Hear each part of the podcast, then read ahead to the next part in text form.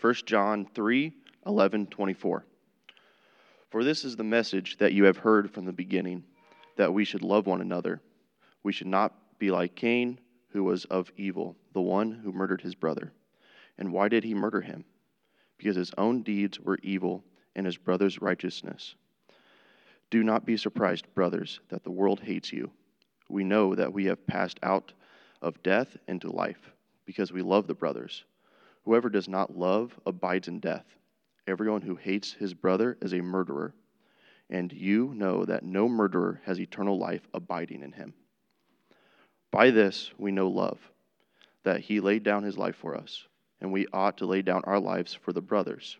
But if anyone has the world's goods and sees his brother in need, yet closes his heart against him, how does God's love abide in him? Little children, let us not love in word or talk, but in deed and in truth. By this we shall know that we are of the truth and reassure our heart before him. For whatever our heart com- condemns us, God is greater than our heart, and he knows everything. Beloved, if our heart does not condemn us, we have confidence before God, and whatever we ask, we receive from him, because we keep his commandments and do what pleases him. And in this commandment, that we believe in the name of, the, of his Son, Jesus Christ, and the love one another, just as he has commanded us. Whoever keeps his commandments abides in God, and God in him. And by this we know that he abides in us, by the Spirit whom he has given us. This is the word of the Lord. Thanks, Ian. You guys can take a seat. Man, uh, so first of all, good morning. Uh, it's good to be with you all, uh, gathered to to look to the Lord together. Um, and so uh, if you haven't been with us the past few weeks, uh, we've been we're just over halfway through our series in First John, and so it's been good for me, and I think it's been good for um, people who are just curious about Christianity and what we're about, uh, because John doesn't really beat around the bush, but he gets straight he gets straight to the heart of what life with Jesus is like. And so far, John he's written to, to tell us and remind us of, of key foundational truths about life with Jesus. Uh, John knows exactly what he's told us. Uh, he's, he's not a dummy, uh, but he knows we're likely to hear what he says and let it go in one ear and out the next. Uh, he knows we're likely to register the information up in our brains but not let it affect our hearts or how we function on a day to day basis. Uh, he knows we're likely to doubt some of the things that he said. We're likely to have questions pop up, and that's totally fair. Uh, we ask questions like Are we really abiding in him? Uh, do I love like Jesus and keep his commandments? And so today, in our text that Ian read for us, uh, he's going to take some time, that John is going to take some time uh, to do a couple of things. First, he's going to bring us some simplicity, and he's also going to bring clarity with that as well. And so, John doesn't move in a straight line, so like, he doesn't have like a beginning, middle, and an end. Um, like some of the, the narrative books, uh, especially like in the Old Testament, even some of the epistles in the New Testament, um, they're just very straight line, straightforward, like movement through the plot, through the message. Uh, what John does is he has a few big points and themes that he kind of circles around and then he goes on to the next thing but then he's like oh but don't forget about this thing that i told you about these verses you know in this in the first chapter. And then he kind of keeps circling on these main things and going a little bit further and then circling back and make sure we're not missing the main point of what he's trying to communicate. Um, and so some of the things that he's unpacked for us so far he starts off with jesus good place to start He said, God took on humanity. Uh, he was perfect and beautiful. Uh, he was holy and righteous. He said we can actually have fellowship with Jesus as well. He's, he's not this imaginary guy up in the sky somewhere, but he's actually a real person that we can talk to and listen to and have a, a real relationship with. And he says, as we abide in him, we also get the benefit of being close to one another as his family. And so he, John also goes on to remind us of commandments and warnings, uh, not to not to be a, a, stickler or to gatekeep um, us from our desires, but He actually does this to benefit us, to remind us of the joy that Jesus has set before us. And then last week in our text, we looked at uh, He spends some time bringing clarity to how we can identify children of God and know if we truly belong to Him or if we're a child of darkness. And so it's easy to read and hear those things that specifically that we talked about last week. Um, that what we what we do helps identify who we belong to, um, and it, it's easy to confuse morality with righteousness or even morality with salvation. And, and John says he says once you're saved, once Jesus intervenes on your behalf, you become a new creation, and you actually start to act and think and desire things like Jesus does. And so I, I was reminded of this uh, sitting at my breakfast table a couple weeks ago at this point. Um, so it was an early morning, uh, and Jace, my two-year-old, and I were at the at the breakfast table together, um, and it was one of those. I, I think we might have had like one light on the house on, and I I was just still trying to get my bearings. And Jace, just out of nowhere, he says he says, "Dada, how's your day been?" And I go. It took me a minute to register what he was asking, um, still trying to wake up. But as soon as I, I, I realized what he was asking, I, I just smiled and, and chuckled a little bit. I said, You know, it, my day has just started, Jace, but it's been good so far. I'm glad you asked, buddy. And he may he may not have nailed the timing on that, but what what it reminded me of is that he sits at that table breakfast, lunch, and dinner every day we're home, and he he knows that Mama and Dada ask that same question whenever we're at the table, and so he did he did that same thing, and so now there are also several things that he imitates um, that I'm not um, so proud of. Um, so, as most of you know and can can testify to, he's been saying no for a while. Um, He's, on, he's not even three yet, so it feels like a lot longer than what it's actually been. But he's been saying no a lot. But recently, he's he's added a strong emphasis to his no and to the all the derivatives of no that you can think of. And so, for example, Bubba, so Isaiah, our youngest, he's one. He wants to play with the trains that Jace pulled out. And as soon as he makes any sort of movement towards the train, Jace, no, Bubba, no he's like, he Bubba doesn't listen. He just keeps going for the trains. He's like, Jace steps steps it up a level. He's like, Bubba, do not, do not, and he doesn't really even finish the sentence. He just says no or do not repeatedly, and it just keeps escalating until either my wife or I step in to be like, hey, Jace, these are these are all of our trains. Bubba can play with these too. Um, you know, I say my wife and I step in, and when I step in, it's like I hear Jay say it the, for the first time, and he's like, "I'm like, hey, Jace, don't don't talk to your brother like that." And he he continues, and I'm like, Jace, stop talking to your brother like that. And eventually, I'm like, Jace, and I have to get in, in between him and Isaiah. I'm like, stop talking to your brother like that. And so I, I really don't have any any idea where he where he gets all this from. Um, but all that, all that to say, make I want to make the same point uh, that John makes uh, in this in this first letter. He says, as children, we act like our parents, and not necessarily our biological parents, uh, but the the people who invest in us, the people who teach us, the people who who form us, the ones that we spend time with, that we we look eye to eye to, the people that we rub shoulders with. Uh, and what he's saying is, he, we become what we love. And so, with that, I'm going to pray for us. Appreciate it if you guys pray for me, and then we'll get to the text. So, Jesus, we are grateful that that you've brought us all here this morning. Lord, we trust in that you're the one that's going to do the work that needs to be done. So, Lord, we just ask that you'd give us the grace to receive that from you. Holy Spirit, we ask that you would be present with us, that you would make clear things that, that need to be made clear. Lord, that you would let us remember the things that need to be remembered. Uh, yeah, we just need you to illuminate and to lift Jesus high. And so we pray these things in your name. Amen.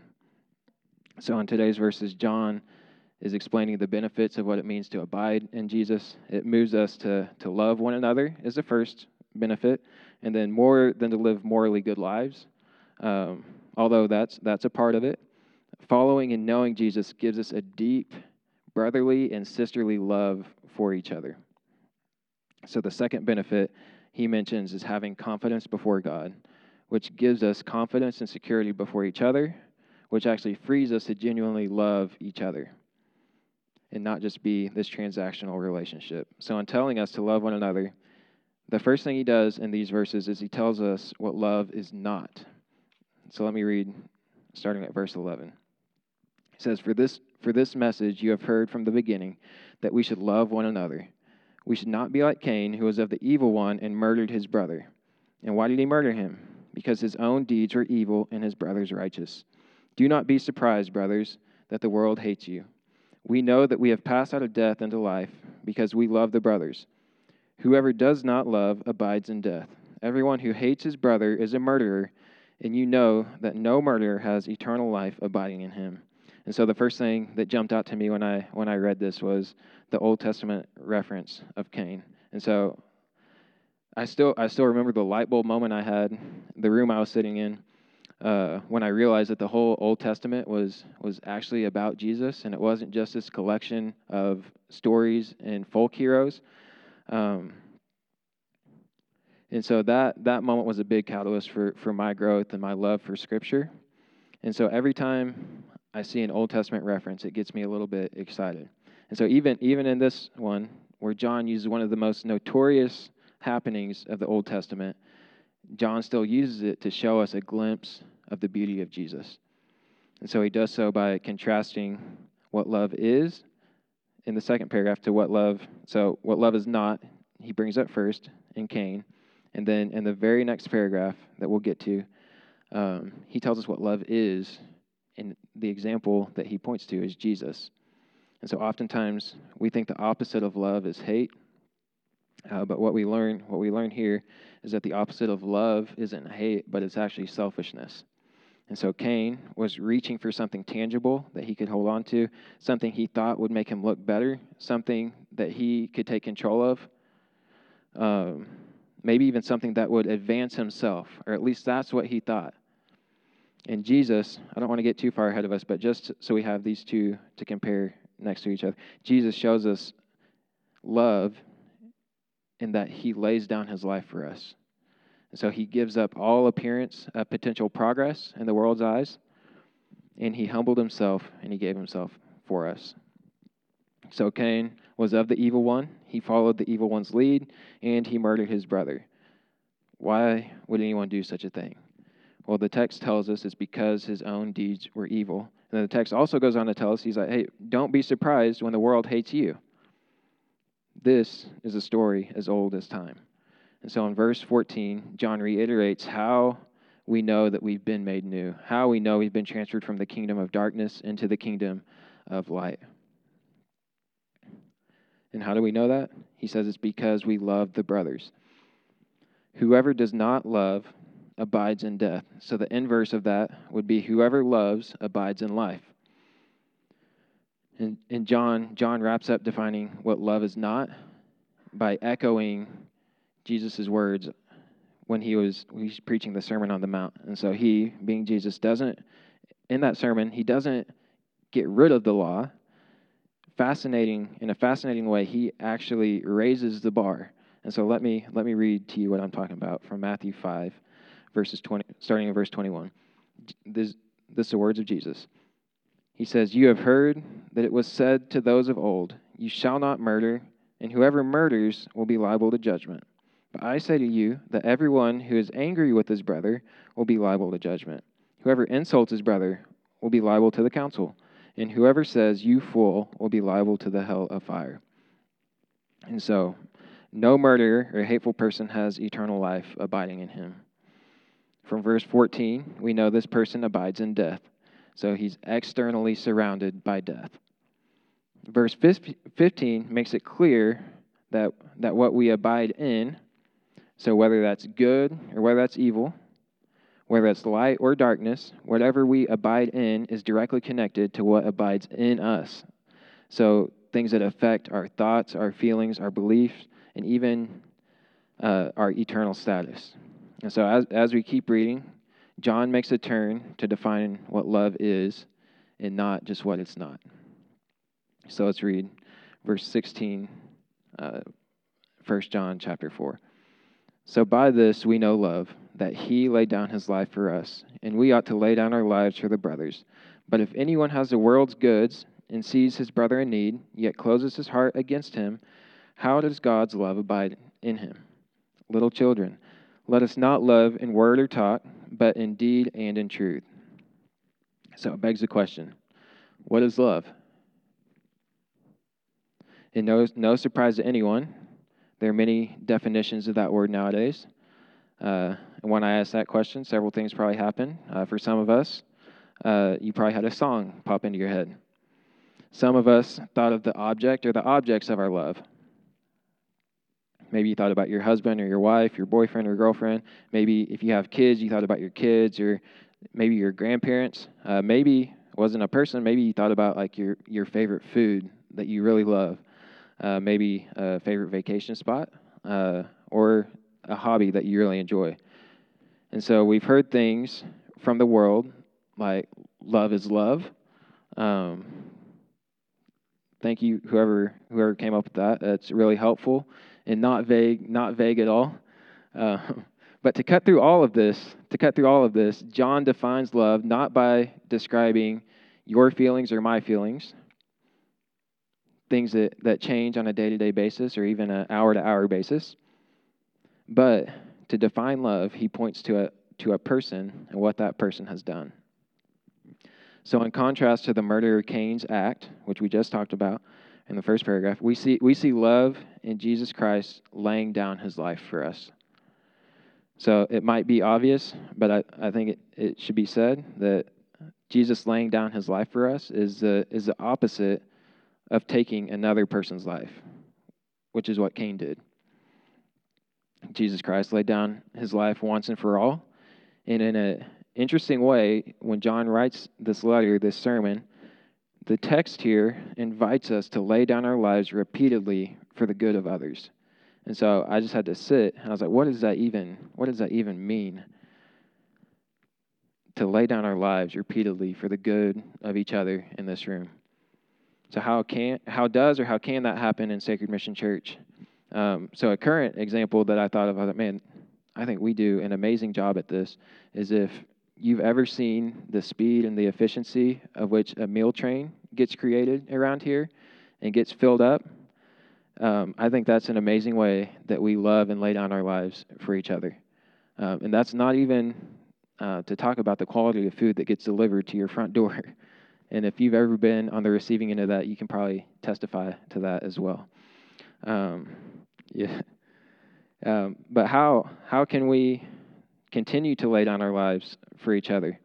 Um, some things I thought um, would be helpful. We could we could pray for each other, um, not in a surface level transactional kind of way, but in a way that we actually know each other. Our families know each other. Um, we know all the parts of our lives that we don't want people to know about. Um, we can create space in your calendar um, to be around each other. It's easy to to be in a crowd and feel alone, or to get done with work and just want to sit on your couch and, and not do anything. But I think it'd be helpful and healthy for us to to dig in and to spend time with each other face to face, shoulder to shoulder and simply just invite others into what you're already doing. And so not necessarily creating this big extravagant plan to get everyone together, but it's like, oh, I need to I need to go to the grocery store today. I wonder if I wonder if uh, my friend would be able to, to to tag along, or I could pick something up for him and I could drop by their house on my way home. Um, and then the last thing I had, being quick to listen to each other when we agree, and especially when we disagree and still assuming the best for each other. And so that when I say this, I'm not saying a listening with the intention to correct or persuade each other, um, but truly listening uh, because because you care about the person that's in front of you. And so going on, John continues to echo the Sermon on the Mount, where Jesus is ruthlessly after our hearts. And John is reemphasizing that that is what fuels our actions. Another, another way in Scripture that this is um, that this is said. He says, "Out of the overflow of the heart, your mouth speaks." And I think this is the same. This same principle can be applied to our the entirety of our lives. And so God moves toward the broken and the needy. It's the entire storyline throughout the Bible. God constantly moves toward us. He constantly pursues us despite our best efforts to push him away and to create distance from him. He's always he's always been like that. And, and the good news is that he always will be. That's just who he is, and it's in his nature. So at the end of this paragraph, uh, it's easy to read and think John is calling us to morality, to be a good person, maybe to donate a bunch of money, volunteer at a homeless shelter at least once a month. Uh, make sure make sure we give every person we see on the street corner whatever we've got in our in our cup holder, in our wallet, whatever. And obviously, I made these examples up. And I do think these are, are worthwhile efforts. Uh, but I think that's the least. I think that's the least of what John is actually trying to, to communicate to us here. More than that, I think he's saying if you have experienced the love of God that he has for you through the person and work of Jesus, that same love will abide in you and be at work through you. Through your thoughts, through your desires and words for sure, but more importantly, they're going to be at work through your actions and in truth. And so, last last thing I'll say on this, and we'll get to the last paragraph. Uh, being moral, I think, is a is a really good thing. It's nice to help people and be a decent person, uh, but I just want to make it clear that if that's what you think that that Jesus and His people are all about, you're missing a beautiful and vital part of the gospel. Religion. So just think of all the religions outside of Christianity. Religion and especially the religion of Midwestern Nice. You guys probably know what I'm talking about. Um, not official, but it's, they say, Obey, and therefore I will be accepted. So that's what religion says obey, and therefore I will be accepted. And maybe more practically, it's like, oh, I'm going to help my neighbor stack some wood. I'm going to clear the snow uh, when their driveway is blocked when I see a car on the side of the road, I'm going to stop. I'm going to make sure they got all the tools they, they need to stay warm and get home safely. Again, all very good things.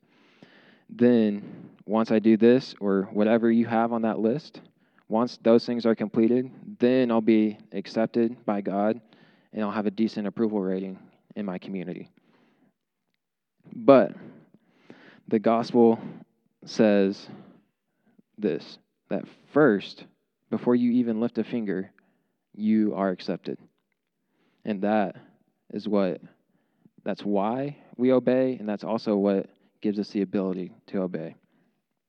The gospel is the only model that truly frees us to love one another without this weird version of love that's expecting something in return. Jesus has already given us everything we need, and he's guaranteed it to us through his resurrection from the grave and the sending of his Holy Spirit. So, which brings us to John's next transition in the text. Uh, so let's read starting at verse 19. He says, By this we shall know that we are of the truth and reassure our heart before him. For whenever our heart condemns us, God is greater than our heart, and he knows everything. Let me read that part again. For whenever our heart condemns us, God is greater than our heart, and he knows everything. Beloved, if our heart does not condemn us, we have confidence before God, which is the goal. And whatever we ask, we receive from him, because we keep his commandments and do what pleases him. And this is the commandment that we believe in the name of his Son, Jesus Christ, and love one another, just as he has commanded us. Whoever keeps his commandments abides in God, and God in him. And by this, we know that he abides in us by the Spirit whom he has given us. So John started in, fir- in verse 11 uh, by telling us what love is not. He moves on, tells us what love is. And now in this last paragraph, he's telling us what love does for everyone who believes in the name of Jesus. It reassures our hearts and it gives us confidence before God. I love verse 20. Uh, for whenever our hearts condemn us, God is greater than our heart and he knows everything. And so, uh, it's hard for us to grasp kind of in our, our modern modern culture but whenever he's talking about heart here i don't think he's necessarily talking about the the muscle in the left side of your chest that pumps the blood for you.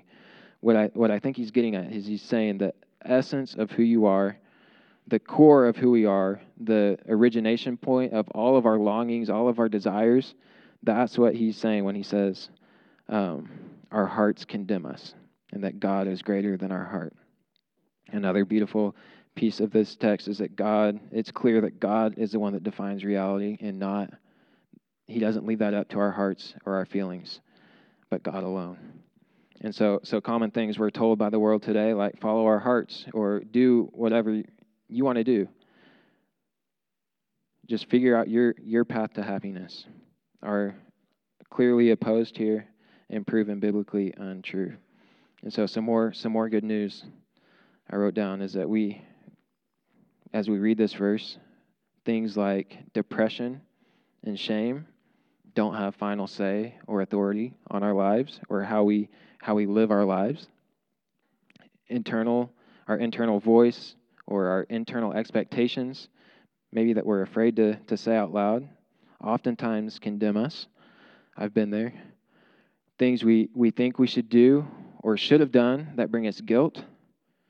John says clear as day God is greater than these things. That feeling we get when we don't feel like we belong or there's no place for us in God's story or God's family.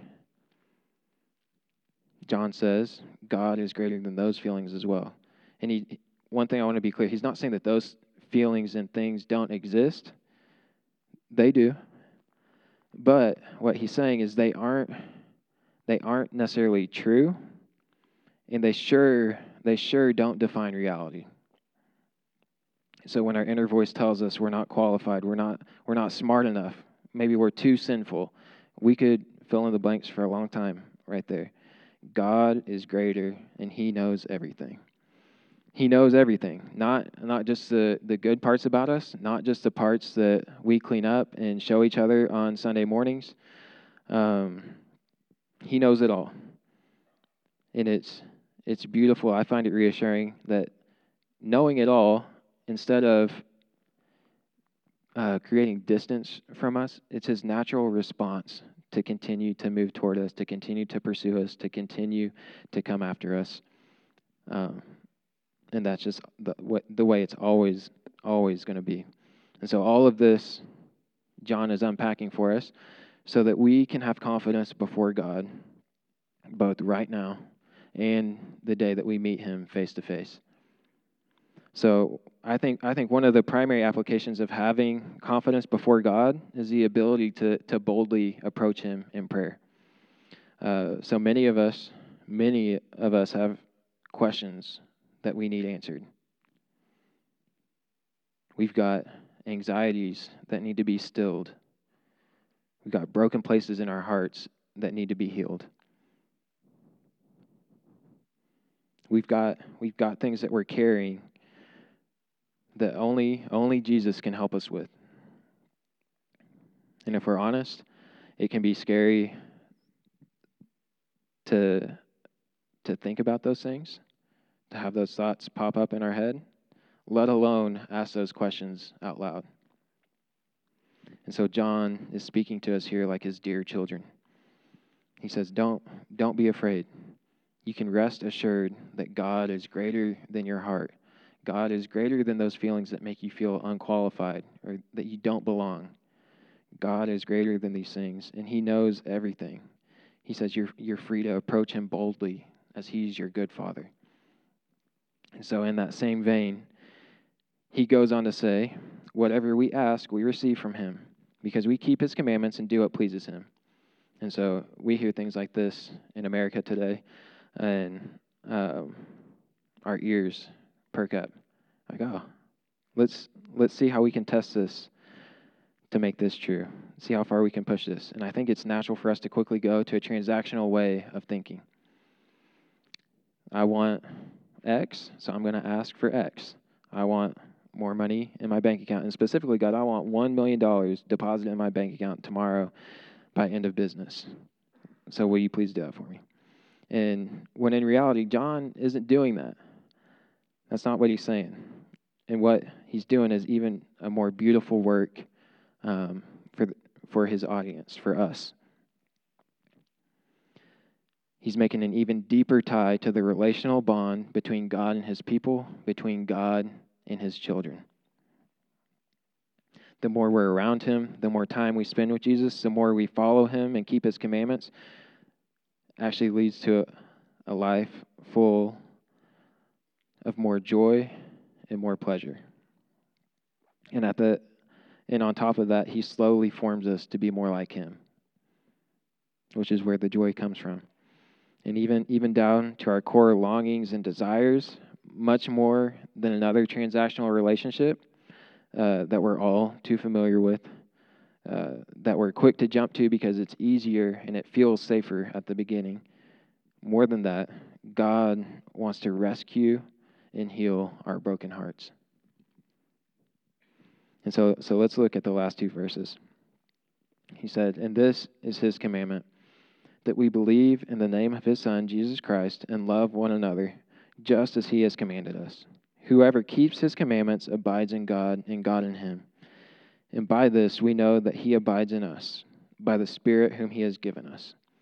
And so, Jesus' command, and let's be clear and speak what the text says. It's Jesus' command, so not his advice, not his recommendation, um, not another option that he gives us. Um, and it's not even John's command, which is the one writing it, and it's definitely not my my command. It originates from Jesus, and John and Lord willing, me follow that command and just communicate what he's commanded us to do. And that is believe in Jesus and that he's the son of God and to love one another. And so there's no there's no other way to follow Jesus. So whoever keeps his commandments abides. So there's there's that word again that we've been running into quite often. Uh, whoever keeps his commandment abides in God, and God abides in him or her. And so the relational bond here continues to go deeper and deeper between God and his people. So how do we how do we know that God abides in us? It says by the spirit whom he has given us. So this I thought was interesting as John kind of loops around some big ideas and makes his way through everything that he's trying to communicate. This um, is the first explicit mentioning of the Holy Spirit in this book. And so by doing so, he again shows the relational depth that God is desiring to have with us.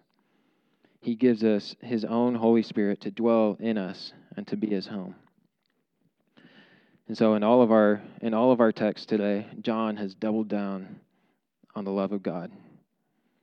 As good as he says it is and as good as it truly is, most believers hear what John says and the first thing we do is look introspectively. We look at our own belly buttons look at ourselves. We, uh, we hear these things that he's saying. He's like, well, that would be nice if I could just fix these things about myself. Or, man, I, I just don't feel like I measure up. Or, man, I wish, I just, I just wish there was something different about me where this would be true for me. And I think it would make sense to hear these things, to be completely in awe to be 100% captivated by God and for us to, instead of looking at ourselves and what's wrong with us, for actually us to, to lift our eyes and to look to the God who loves us. And so, but John's original audience and his audience at Sacred Mission 2,000 years later hear what John's preaching, and we still have a tendency to doubt that we love like Jesus loves. Our hearts doubt us and condemn us. And our first, our first instinct, typically, speaking from personal experience here, is to learn more. Maybe I just need to muster up the love that, that John writes about in here. Uh, maybe we just need to power through our weaknesses on our own. Or here's a good idea maybe we just create a list of action items that we need to check off the box so that we can feel we can feel good about ourselves. But what what we need and what John is communicating what we need is to be still and to receive the love of God. We just need to be still and receive the love of God. And so, whenever we think we've been still for long enough and we've re- received what we think God has in store for us, what we need to do after that is to be still and receive the love of God.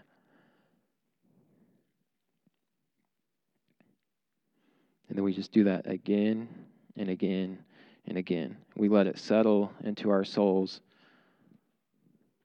just how much He loves us.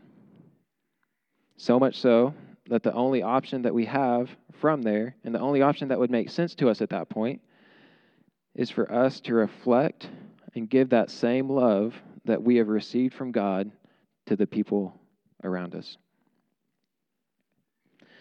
So for people for people here who who don't follow Jesus, this this is the offer on the table.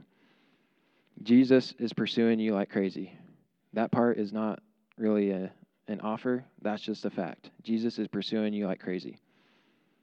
He's not after your things or anything transactional for that for that matter. He's after your heart. So much so that he gave his own life for you even now as you're still a sinner and for unchurched people, people who don't follow Jesus, that just means you're not you're not on the same team as Jesus. And he knows that. Yet he laid down his life for you.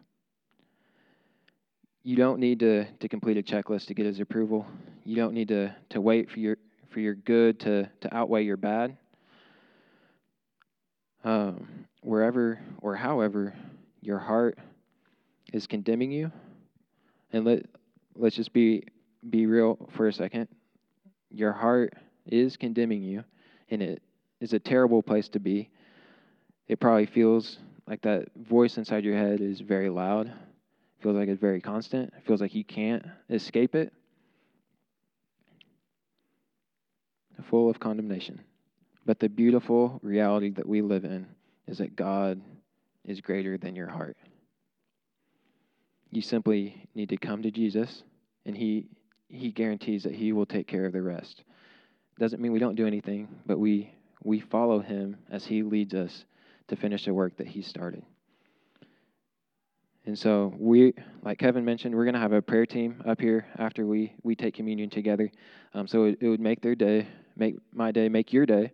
Um, if you have any questions about how that works, um, you got anything that we could just gather around give you a hug and pray for you about. We love to do that. Um, so as as we prepare for that, let me pray for us, and then we'll come to the table together. So Jesus, we we are in awe of how much you love us. Um, we're grateful for the ways that you pursue us and love us. Holy Spirit, we ask that you would you would be working among us right now, that you would be calming fears, that you would be getting rid of anxieties, that you would be just answering questions that only you can answer. Lord, we just ask that you would draw near to us, that we would be able to experience the love that you have for us in Jesus. And so we love you. We thank you. We pray these things in your name. Amen. So I'm going to say it again, but Jesus loves us.